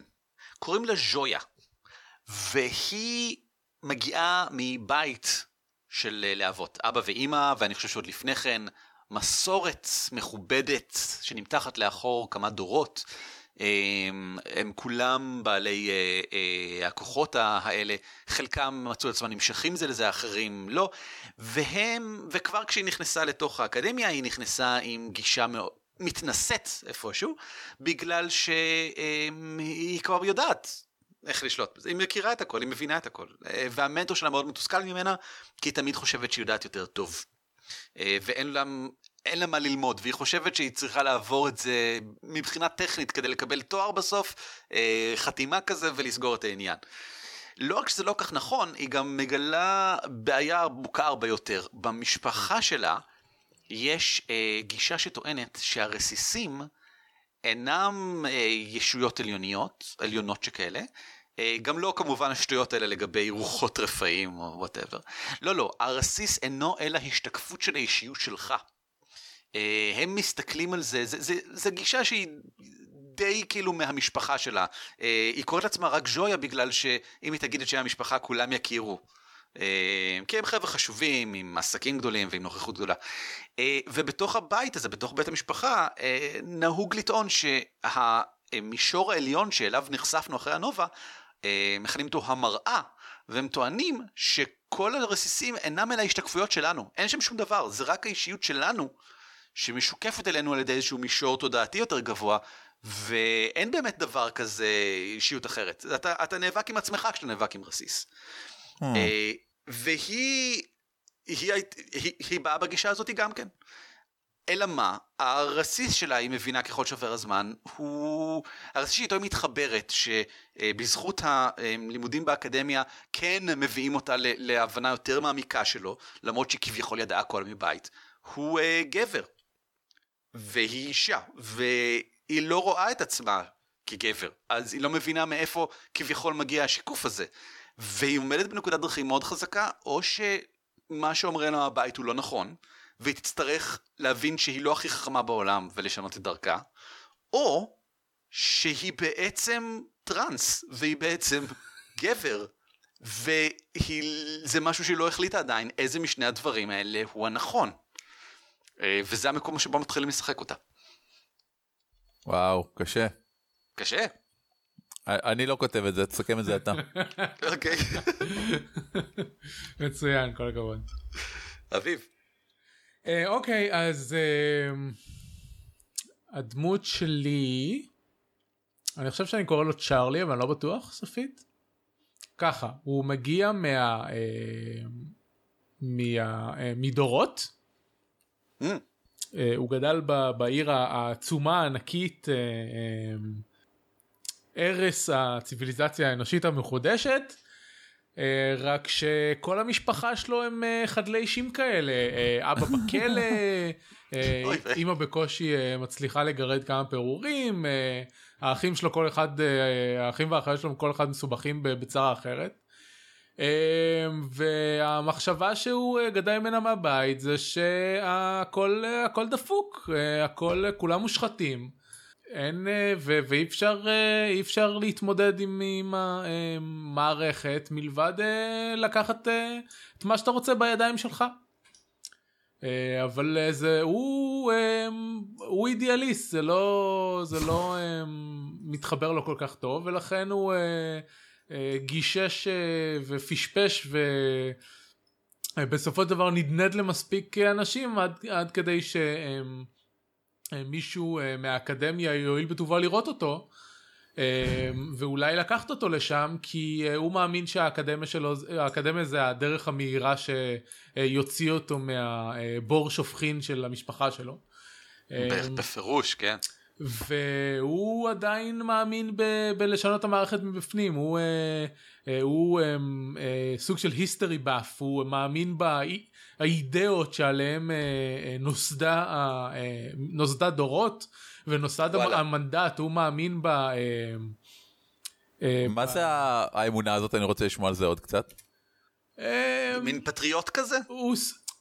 כן, סוג של פטריוט, למרות שקשה לדבר על פטריוטיזם שאין אויבים למנדט הזה בשום מקום. לא, אבל גם אין אנשים שמעריכים את המנדט. מה? אין גם אנשים שמעריכים את המנדט יותר מדי. נכון. פטריוט של המנדט של דורות. כן. הוא פטריוט של דורות. העידות האלה זה שכאילו שלחו את הצי, את הספינות דורות האלה להגיע לזה, אז הייתה כאילו למצוא בית חדש לאנושות, לקדם את האנושות, קדמה. קדמה, כן, זה רעיון של קדמה וחדשנות וזה, שהיום זה נראה... חקר החלל. בדיוק, שהיום זה נראה שהכל בסטגנציה. והוא נורא מתנגד לסטגנציה הזאת, והוא חושב שאם הוא יוכל להפוך להיות להבה גדולה וחזקה, הוא יוכל לחזור בסופו של דבר הביתה, ולהביא לו שינוי המיוחד. מה אתה יכול להגיד על הרסיס שלו? או על הכוחות שלו? אני חושב שהרסיס שלו, כאילו, אני חושב שהקונפליקט פה יהיה גם כיוון הרסיס, זה שזה הפסימיות והריאליזם, והוא כל הזמן, הרסיס שלו ינסה, כאילו, לא בקטע רע, אלא ינסה להראות לו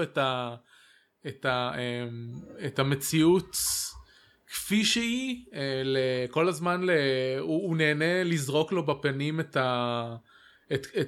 את האמת של החוויה האנושית כרגע, למרות שצ'ארלי לא מעוניין שיזכירו לו את זה כל הזמן, כאילו הוא חי את זה, הוא יודע, תעזבו אותו בשקט. אבל רוב הקונפליקט של הדמות זה שהוא מאוד היה רוצה שכל בני האנוש יעבדו יחד כזה בשביל להתקדם ולממש את הפוטנציאל שלהם, וכל בני האנוש לא ממש מסכימים איתו, כולל הרסיס הזה. בסדר גמור. טוב, אחלה דמויות, יפה של חבורה. אני הייתי משחק את זה, אבל עוד לא באנו לשאלה האם הייתי משחק את זה, כי קודם כל אנחנו צריכים להחליט על השיטה. אז כל אחד שייתן את השיטה שלדעתו הוא היה משתמש כדי להריץ את זה. אורי. וואו, אני אגיד לכם מה, אני ממש רוצה שהשיטה הזאת תהיה משהו כן מאוד מובנה, שאתה מקבל יותר כוח עם כל עלייה בדרגה. אני רוצה שיהיה הבדל, שגיצים, הייתי גם כמו בדינדי מהדורה ערבית, מחלק את זה לטירס, לגיצים, להבות ונובות. סבבה. נובות יש, זה מיתוס, אין נובות, כן? סבבה. אבל בינינו הנובות, האנשים האלה שהם גם כאנשים הם אדירים, וגם הרסיסי אור שלהם אדירים, נובות זה רק אנשים שלמדו איך לחבר כמה רסיסי אור ביחד, הם יכולים לצבור כמה רסיסים. אוקיי. ואף אחד לא מאמין בזה, כן? זה ברור שכל אדם יכול שיהיה לו רק רסיס אחד. שמועה במסתרונות האקדמיה, כן. אבל יש כאלה באמת, כן. אז הייתי עושה שיטה מאוד מכנית, הייתי הולך על משהו כמו אולי פיידינג סאנס, אולי משהו שיטת קסם טובה. אפשר אולי טרו 20. אני לא שחקתי בה בעצמי, אבל הבנתי שמבחינה מכנית היא חזקה, ויש במערכת קסם טובה, והיא יכולה להשתפר, כי היא מבוססת על D20. אולי הייתי הולך על מודרן D20 יותר. אפילו שהיא יותר קראנצ'ית כזאת, זאת אומרת, יש בה... כן, אני רוצה קראנץ' פה, אני רוצה... סבבה. שיהיה גלגולי הצלה, שאם אתה נכשל בהם, מאפייני אופי של הרסיס שלך עוברים אליך, אני רוצה שיהיה פה את ה... קטע הזה שכל פעם שאתה משתמש ביכולות, אם אתה גיץ, יש לך סיכוי שישתבש. אני רוצה שיהיה אפשרות שרסיסי אור יכולים להפריע אחד לשני, או לדבר אחד עם השני. אז מה שאתה מתאר עכשיו נשמע לי כאילו בערך כל שיטה של ווייט וולף. ספציפית יש לך את כל הסיון, שגם עושים כוחות על, וגם עושים דרגים שונים של כוחות על, כי אתה מתחיל כגיבור, ואז הופך לדמיגודס, ומסיים כגודס. וחוץ מזה יש גם את... אברנט וטריניטי, שהם ממש כאילו מדע בסיונים, דברים כאלה בחלל. כאילו... האם שיחקת באברנט או בטריניטי? לא יצא לי בעצמי לשחק, הייתה תקופה שקראתי אותה מלא. יש גרסאות שלהן גם למהדורה המקורית, שזה מבוססת הרי על החוקים של World of Darkness, נכון? כן, כן, זה World of Darkness המקורי. כן, ואני חושב שיש להם גם המרה על... יש, אברנט יש גם D20, הוציאו... ב-D20, נכון? סבבה. אז אתה ממליץ על אברנט או טריניטי בתור הבסיס, שאני חושב שזה המלצה חכמה, כן. כן, כי גם אני לא זוכר ספציפית איך זה נקרא, אבל אברנט ספציפי, הנובות שהם הדמויות של המשחק, יש להם קונפליקט מאוד גדול בין האנושיות שלהם לבין הכוחות שלהם. וככל שהם משתמשים בכוחות שלהם יותר, ככה הם מסתכנים בלאבד את האנושיות שלהם. נכון, נכון.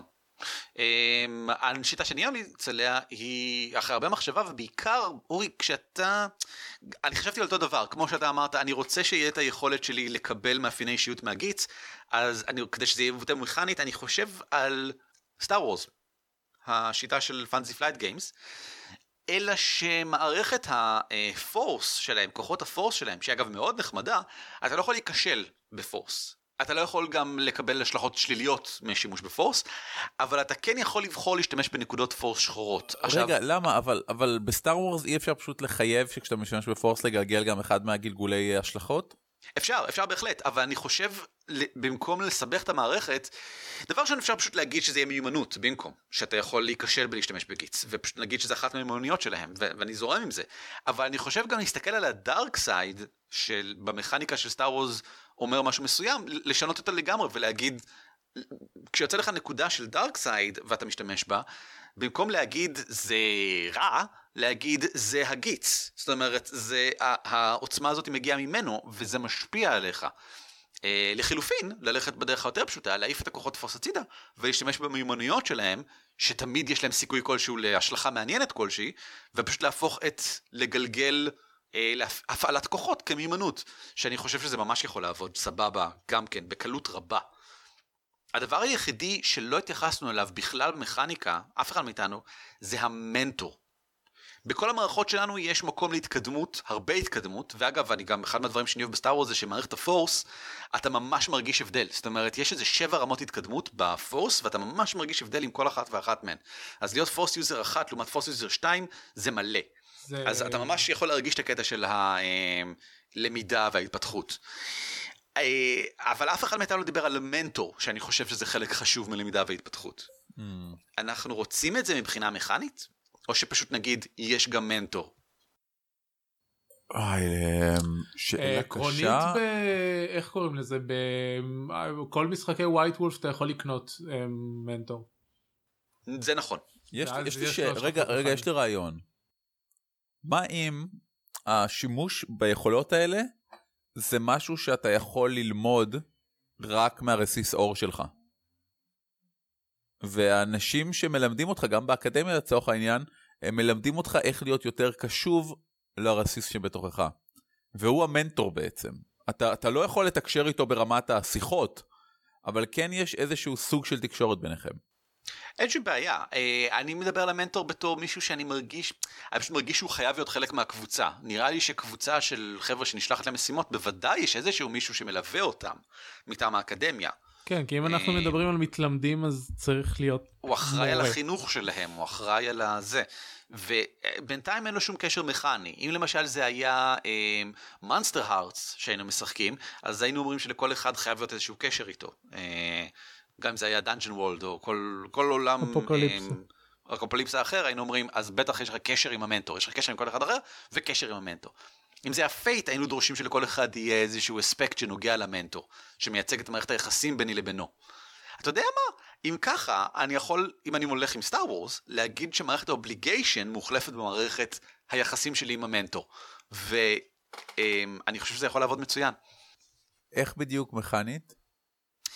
כל אחד אומר, מה הבלגן שלו עם המנטור? אני חושב שאני יותר חכם ממנו. אני לא מסתדר איתו בכלל. אני חושב שהוא מתנסה ושמוק. ומערכת האפליקיישן אומרת בגדול שאתה יכול, אם אתה רוצה לקבל עוד דברים, טוב, אולי נשים את זה בצד, אבל בעיקר אם אתה רוצה לקבל עוד דברים, אתה יכול לקחת אליך עוד אובליגיישן, אני לא כך רואה כרגע איך זה רלוונטי, אבל בתחילת כל סשן אתה מגלגל, ורואה איזה מבין האובליגיישן שיצאו לך, הוא מה שיבוא לידי ביטוי הפעם, בכלל. אז למשל, אם יצא אם נדבר על סטאר וורס רגע, אם יצא שהאובליגיישן לסשן הזה, הוא ספציפי של דמות של האן סולו, ספציפית הקטע שהוא אחראי כסף, ספציפית הקטע שהוא חייב כסף לג'אבה דה האט, אז זה יבוא לידי ביטוי בסשן הזה, ויבואו אנשים שרודפים אחרי האן סולו, כדי להביא כסף לג'אבה דה האט. במקרה שלנו זה יכול להיות מערכת היחסים, אנחנו מגלגלים לראות איזה דגש של מערכת היחסים יהיה בסשן הזאת, עם המנטור שלנו. מי מאיתנו הפעם יעבור ארק סיפורי של פיתוח דמות מול המנטור. מעניין, מגניב. פשוט כדי לוודא שזה חייב להיות שם. מעולה. אם ככה, אני חושב שאנחנו לקראת סיום. האם הייתם משחקים בעולם המערכה הזה? ברור, ערן, מתי אתה מארגן קבוצה של זה במלחמת הכוכבים? אני מתחיל לשחק עכשיו. הבנתי, אז אורי כן, אביב כן, מתי מתחילים לשחק, ואני בהחלט הייתי משחק בזה. אפילו אני חושב שהייתי מריץ, כן. אני מרגיש שיש פה הרבה פלנטות להסתכל עליהן, והרבה דברים, והרבה מערכות יחסים שאנחנו יכולים לברר. אז הייתי מנסה, אני חושב באמת, אולי להריץ בזה, כדי לראות לאן אני יכול להגיע.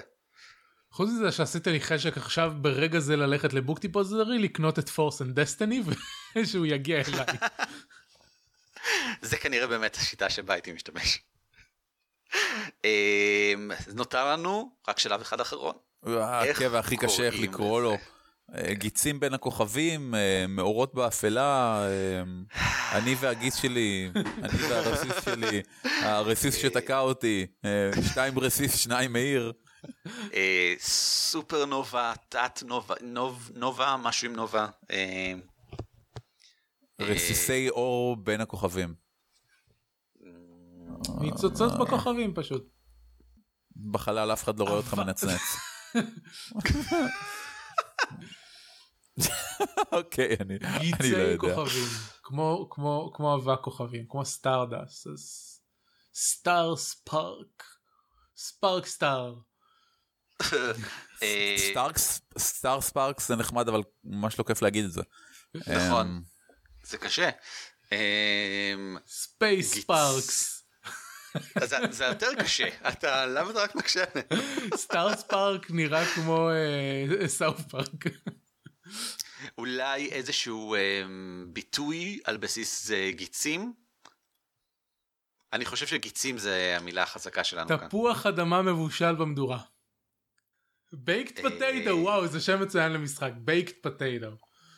יש משחק בייק פוטייטו, אתה לוקח תפוח אדמה לוהט ומתמסרים איתו. זה בדיוק אנלוגיה מצוינת למשחק הזה. אני מחפש ברב מילים מודפות לגיץ, יש דברים כמו ניצוץ, מים ניצוצות, רמצים. אני אגיד לכם מה, אני בגלל שלא התחייבנו פה למה באמת אני חושב שזה מה שמקשה עלינו, שלא התחייבנו באמת למה זה הרסיסי אור האלה. וזה מה שמקשה עלינו. כאילו נתנו... זה רסיסי אור. אני חושב שהחלטנו שאנחנו יודעים שהם רסיסי אור, וזה הדבר היחידי שאנחנו יודעים עליהם בוודאות. שלהבת בחלל. חסר לי החלל, חסר לי הפיל המדבי הזה. רסיסי אור. רסיס בלב? להבת שמש. מרקו מחפש את אימא. אחרי הנובה.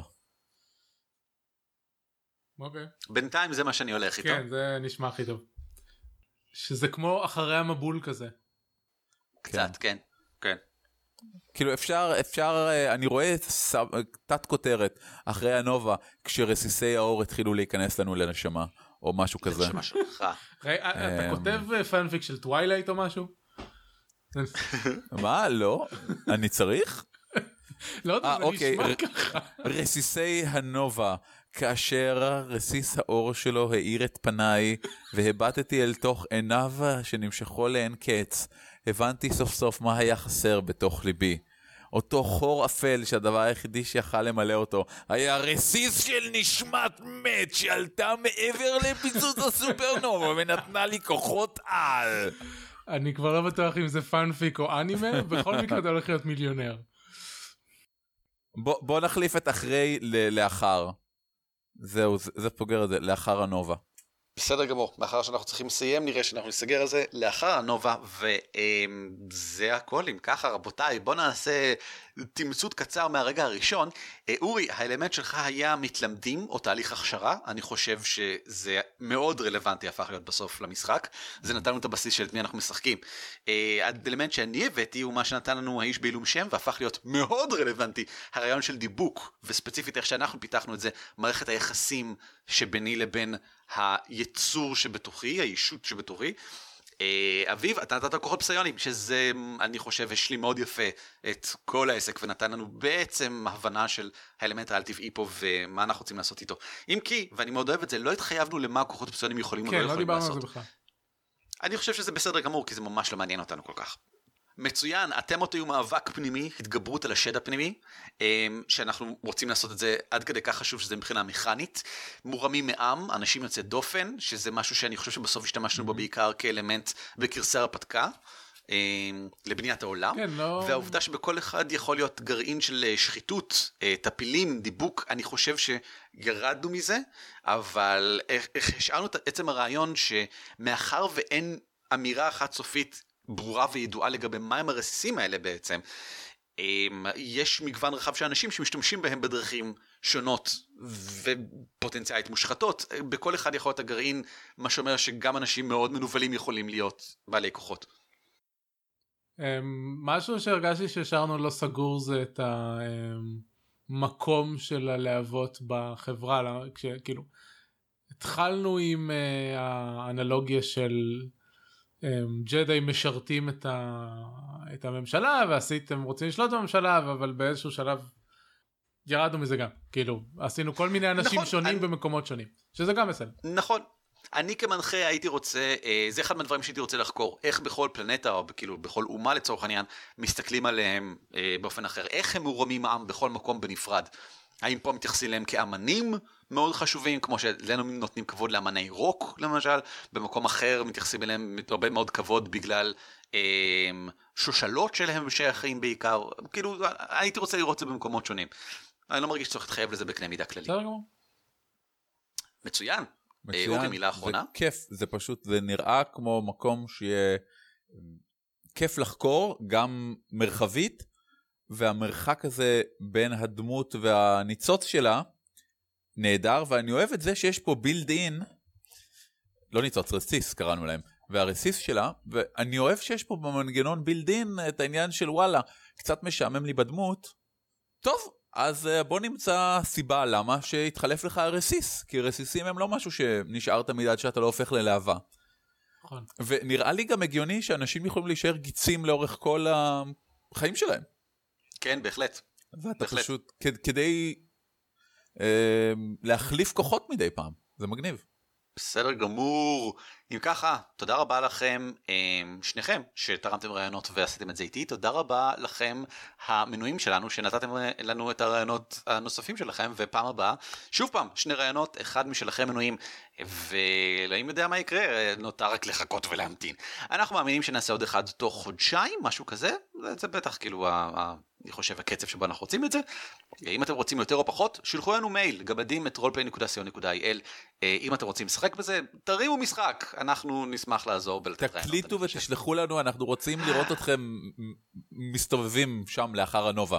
ואם אתם רוצים להשפיע עוד על חישולי מערכות עתידיים, אתם יכולים להפוך להיות תומכים שלנו בגרופיז במימונה. איזה שם נוראי זה גרופיז. אני קורא לזה מינויים. שנעבור לחדשות ועדכונים. חדשות ועדכונים! בסדר גמור. אהלן, ברוכים הבאים לקטע שבו אנחנו מעדכנים אתכם בדברים. אז דבר ראשון והכי חשוב, צעדי המפלצות. ב2 בינואר אנחנו עושים מרתון, שבו אנחנו ננסה לעודד אתכם לתרום כספים למען עמותת תפוח, וזה 12 שעות ברצף, מ-10 בבוקר עד 10 בערב, וזה יוצא יום שבת, אז כולם יכולים לצפות לפחות בחלקים מזה מתי שאתם רוצים, ולהשתתף בצ'אט, כי אנחנו נקבל אתכם, ולהשפיע על המתרחש במשחק, באמצעות התרומות שלכם, ואנחנו נסביר בדיוק איך עושים את זה, ממש בשבוע הבא, אם אתם שומעים את זה כמו שצריך. הכל יום יופיע באתר כמובן, שהוא dwarves.org.il/rippers. ואם אתם רוצים לעקוב אחרי עדכונים נוספים, תעשו attending לאירוע הפייסבוק שלנו, או בפייסבוש, כמו שאומרים, כי שם אנחנו מעדכנים את כל מה שקורה. מי אתה? ואביב, ואביב והילה מעלים לשם כל הזמן ממים מצוינים, שצוחקים על הכבדות, הרצינות והאופל של העולם שבו מתרחש צעדים. על מה אתה מדבר? אני לא צוחק על שום דבר, אני באמת חושב שצריך לטפל בבעיית המפלצות. בסדר גמור. עדכונים שכדאי שתדעו, שבוע שעבר לא היה לנו פרק בגלל שלנו את פגישת האפס, שזו הפגישה שבה הרצנו את הפעם הראשונה שאנחנו מריצים את הדמויות האלה ומנסים את הלייאאוט היפה של, ואתם יכולים ממש לראות אותנו, כי זה הוקלט בווידאו, וזה כל הקטע. ניתן קישור כמובן בהערות של הפרק הזה, שם מוסבר בעצם גם הבסיסי הראשוני ביותר של איך עובדת Savage Worlds, למידה ומעניין אתכם, כי אנחנו נשתמש במהלך המשחק, וגם של איך בעצם נראה ומתנהג העולם של צעדי המפלצות. וכמובן יהיו הדמויות שלנו, שפרטים נוספים עליהם יופיעו במהלך השבוע הקרוב באתר.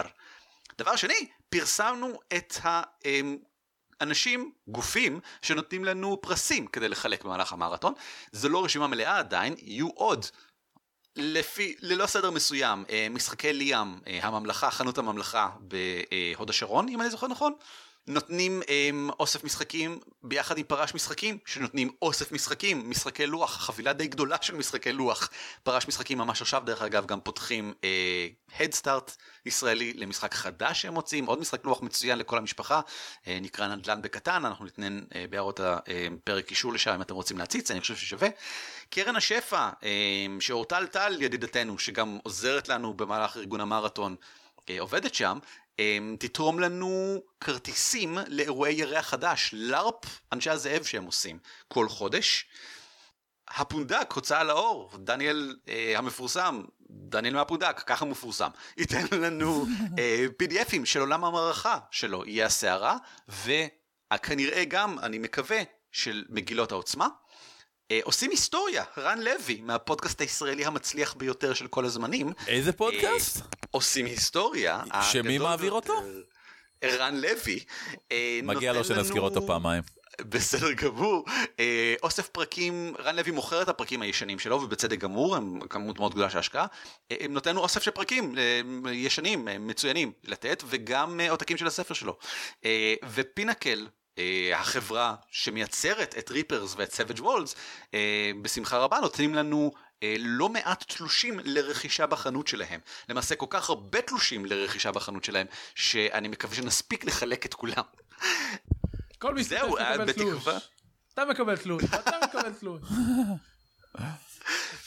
זהו, בתקווה הצטרפו אפילו עוד, אבל כל מה שאתם צריכים לעשות כדי לקבל את הפרסים האלה, זה לתרום במהלך היום. אנחנו נכריז איזה פרסים זמינים מתי, אתם תגידו, זה מעניין אותי, אני רוצה להשקיע בזה כסף, הנה כסף, הכסף מגיע לעמותת תפוח, תודה לכם שתרמתם, והנה תקבלו פרס. זה ממש מבאס להיות חלק מכל הסיפור הזה, כי אני לא יכול להשתתף בשום דבר מהדברים האלה. אני לא יכול לקבל פרסים, למה? למה? למה אני מפלים אותי? בהקשר הזה כדאי שתדעו שהחלטנו שכסף שנכנס מהמנויים שלנו במימונה במהלך החודש הזה, אחוז ממנו יתרם לטובת עמותת תפוח, והאחוז תלוי בכמות המנויים. כל מנוי מגדיל את האחוז ב5%, זאת אומרת, אם כרגע יש לנו 11 מנויים ברגע זה, שזה מלא דרך אגב, זה אומר שאנחנו תורמים 55% מההכנסות לעמותת תפוח. אם עד סוף החודש יהיו לנו 20 מנויים, נתרום את כל ה100% לעמותת תפוח. אבל זאת רק סיבה אחת למה להיות מנוי שלנו. עוד סיבות, פרסמנו השבוע, ניתן קישור לפירוט המלא, ואני אעבור להם עכשיו בקצרה. דבר ראשון, כל חודש ב-15 בחודש אנחנו שולחים מעכשיו רק למנויים מסמך עם 3 הצעות לדברים מגניבים. 3 הצעות הקודם שלנו היה לחצי אלפים, גישות חדשות לגזע שאישית אני הכי פחות אוהב, ולכן החלטתי שצריך למצוא דרכים מעניינות לזה להסתכל עליו. להפוך אותו ללא חצי אלפים, אלא למשהו שכן תאהב. פחות או יותר, נכון? זה בעצם מה שקרה שם. זה לגמרי מה שנזל מה-PDF שכתבת, כן. כל מי שיהפוך למנוי עד סוף החודש יקבל אותו, ככה זה יהיה בכל חודש, אבל מי שיהפוך למנוי בחודש הבא כבר לא יקבל אותו, זה יהיה רק פר חודש. דבר שני, המנויים הם אלה שמחליטים כל מיני החלטות. למשל, המנוי הוא זה שנתן לנו היום את הדיבוק המאוד קריטי, כאחד מהרכיבים של חישול המערכה, וכל מנוי מוזמן מתי שהוא רק רוצה להשלים תופס, וככה לשלוח לנו הצעה לרעיון חדש, ואנחנו נגריל מתוכם כל פעם שאנחנו עושים חישול מערכה. מנויים הם גם אלה שהחליטו איזה דמות ישחק אורי בצעדי המפלצות. מנויים גם יכולים, אם כבר להוסיף רעיונות, להוסיף רעיונות לרשימת מאפייני האישיות המעיקים, שיחפו על הגיבורים שלנו במהלך המרתון. במידה והם ימותו ויחזרו לחיים. ועוד ככל שנראה לנכון בהמשך חיינו, אני יודע. וכמובן, בסופו של דבר, מטרתם של כל המנויים האלה, חוץ מלתת לנו את כל הכסף בעולם, זה שאנחנו נוכל להשתמש בכסף הזה אחר כך, כדי לקנות את כל הדברים שאנחנו קונים איתם. מנוי לאדובי, שקנינו לאביב כאן, אלן אביב. אלן. מה נשמע? כל מיני ארט שקנינו לשימוש במהלך המרתון, וכמובן, בתקווה, אם נגיע ל600 ש"ח בחודש, כבשן גמדים ב-2016. ערן, רק שאת... מיזם ש... אתה צריך להגיד לא במידה וימותו ויחזרו לחיים, אלא כשהם ימותו ויחזרו לחיים. זה נקודה מצוינת, אנחנו משחקים עולמות פראים. אני אף פעם לא שיחקתי משחק עולמות פראים שהדמות שלי לא מתה בו. זה ככה זה עם קוביות מתפוצצות, אין מה לעשות נגד זה. אין מה לעשות נגד זה. גם השחקנים מתים כשהקוביות מתפוצצות. כן, הוא יורה לעברך, מה הוא מגלגל? קוף 8, אני יכול לקחת אותו, יש לי 10 נקודות, כמה יוצא לו? 45. כן. תודה למנויים החדשים שלנו, טניה איתקין, ויותם ברנז ששדרג את המנוי, ולנועם רוס, ולהרן סנד, אני חושב שאני אומר את השם נכון, ולעוד מישהו שרצה להישאר בעילום שם. אז תודה לכם. המון תודה לכם, כן. תודה ליובל ספיר על הצעה לשיפור במסמך על החצי אלפים, היא שלח עותק חדש בסוף החודש, גרסה מתוקנת. לא רק זה, אלא שפגשתי השבוע את יובל ספיר לארוחת צהריים, וכמובן ששכחתי לתת לו את הספר, שמגיע לו. אז כן, יובל, אתה אחלה, בוא ניפגש שוב, אני אביא לך ספר. אין ברירה עכשיו. בסדר גמור, זהו אני חושב. חוץ מזה היה לכם חג חנוכה שמח, שיהיה לכם קריסמס שמח אם אתם באנגליה, שזה אני באנגליה. מניאק.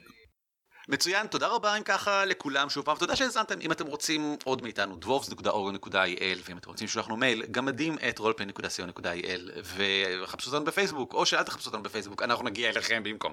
להתראות! להתראות! על כתפי גמדים משותף ברישיון שיתוף ייחוס זהה Creative Commons 3.